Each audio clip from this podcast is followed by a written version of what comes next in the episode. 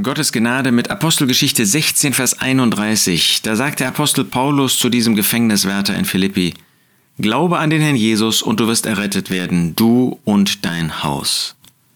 Dieser Mann war erschüttert in seinem ganzen Denken, in seiner ganzen Haltung. Gott hatte ein Erdbeben herbeigeführt und auf einmal waren alle Gefangenen frei. Aber warum ist Paulus und Silas, warum sind sie nicht einfach davongelaufen? Er zitterte, er war innerlich erschüttert, dieser Mann. Ihr Herren, was muss ich tun, um errettet zu werden? Er war sich bewusst, dass er einen Retter nötig hatte. Und was ist die Antwort, die Gott ihm durch Paulus gibt? Du musst jetzt erstens, zweitens, drittens, viertens, fünftens das tun, diese Dinge erfüllen und dann werde ich mir überlegen, ob ich dich annehme. Nein. Glaube an den Herrn Jesus. Glaube.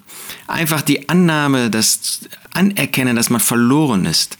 Das Annehmen dessen, was Gott in seinem Wort über den Herrn Jesus sagt, dass er der Retter ist.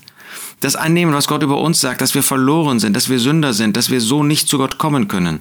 Dass wir einen Erretter nötig haben und dass das der Jesus ist, der am Kreuz von Golgatha für unsere Sünden gestorben ist.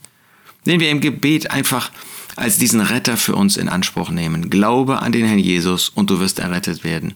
Das gibt wirklich echte Errettung, ewige Errettung, Errettung, die in den Himmel hineinreicht.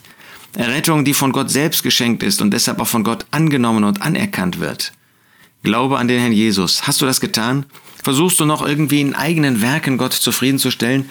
Er muss mich doch so annehmen, wie ich bin. Ich versuche doch, ich gebe mein Bestes. Ich bin doch nicht so wie die anderen. Nein, das reicht nicht. Am Ende gehst du verloren mit dieser Haltung. Gott sagt, glaube an den Herrn Jesus.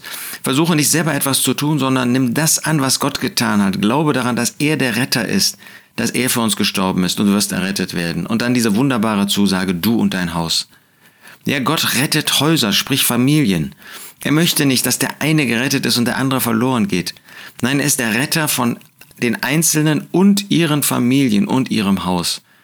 Vielleicht bist du schon errettet, aber dein Ehepartner ist noch nicht errettet oder deine Kinder nicht oder deine Eltern. Dann nimm dieses Wort in Anspruch. Bete entsprechend.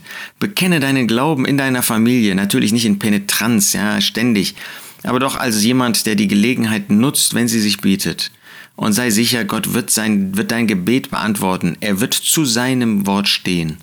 Glaube an den Herrn Jesus und du wirst errettet werden, du und dein Haus. Das wünsche ich dir, das sagt Gott uns zu.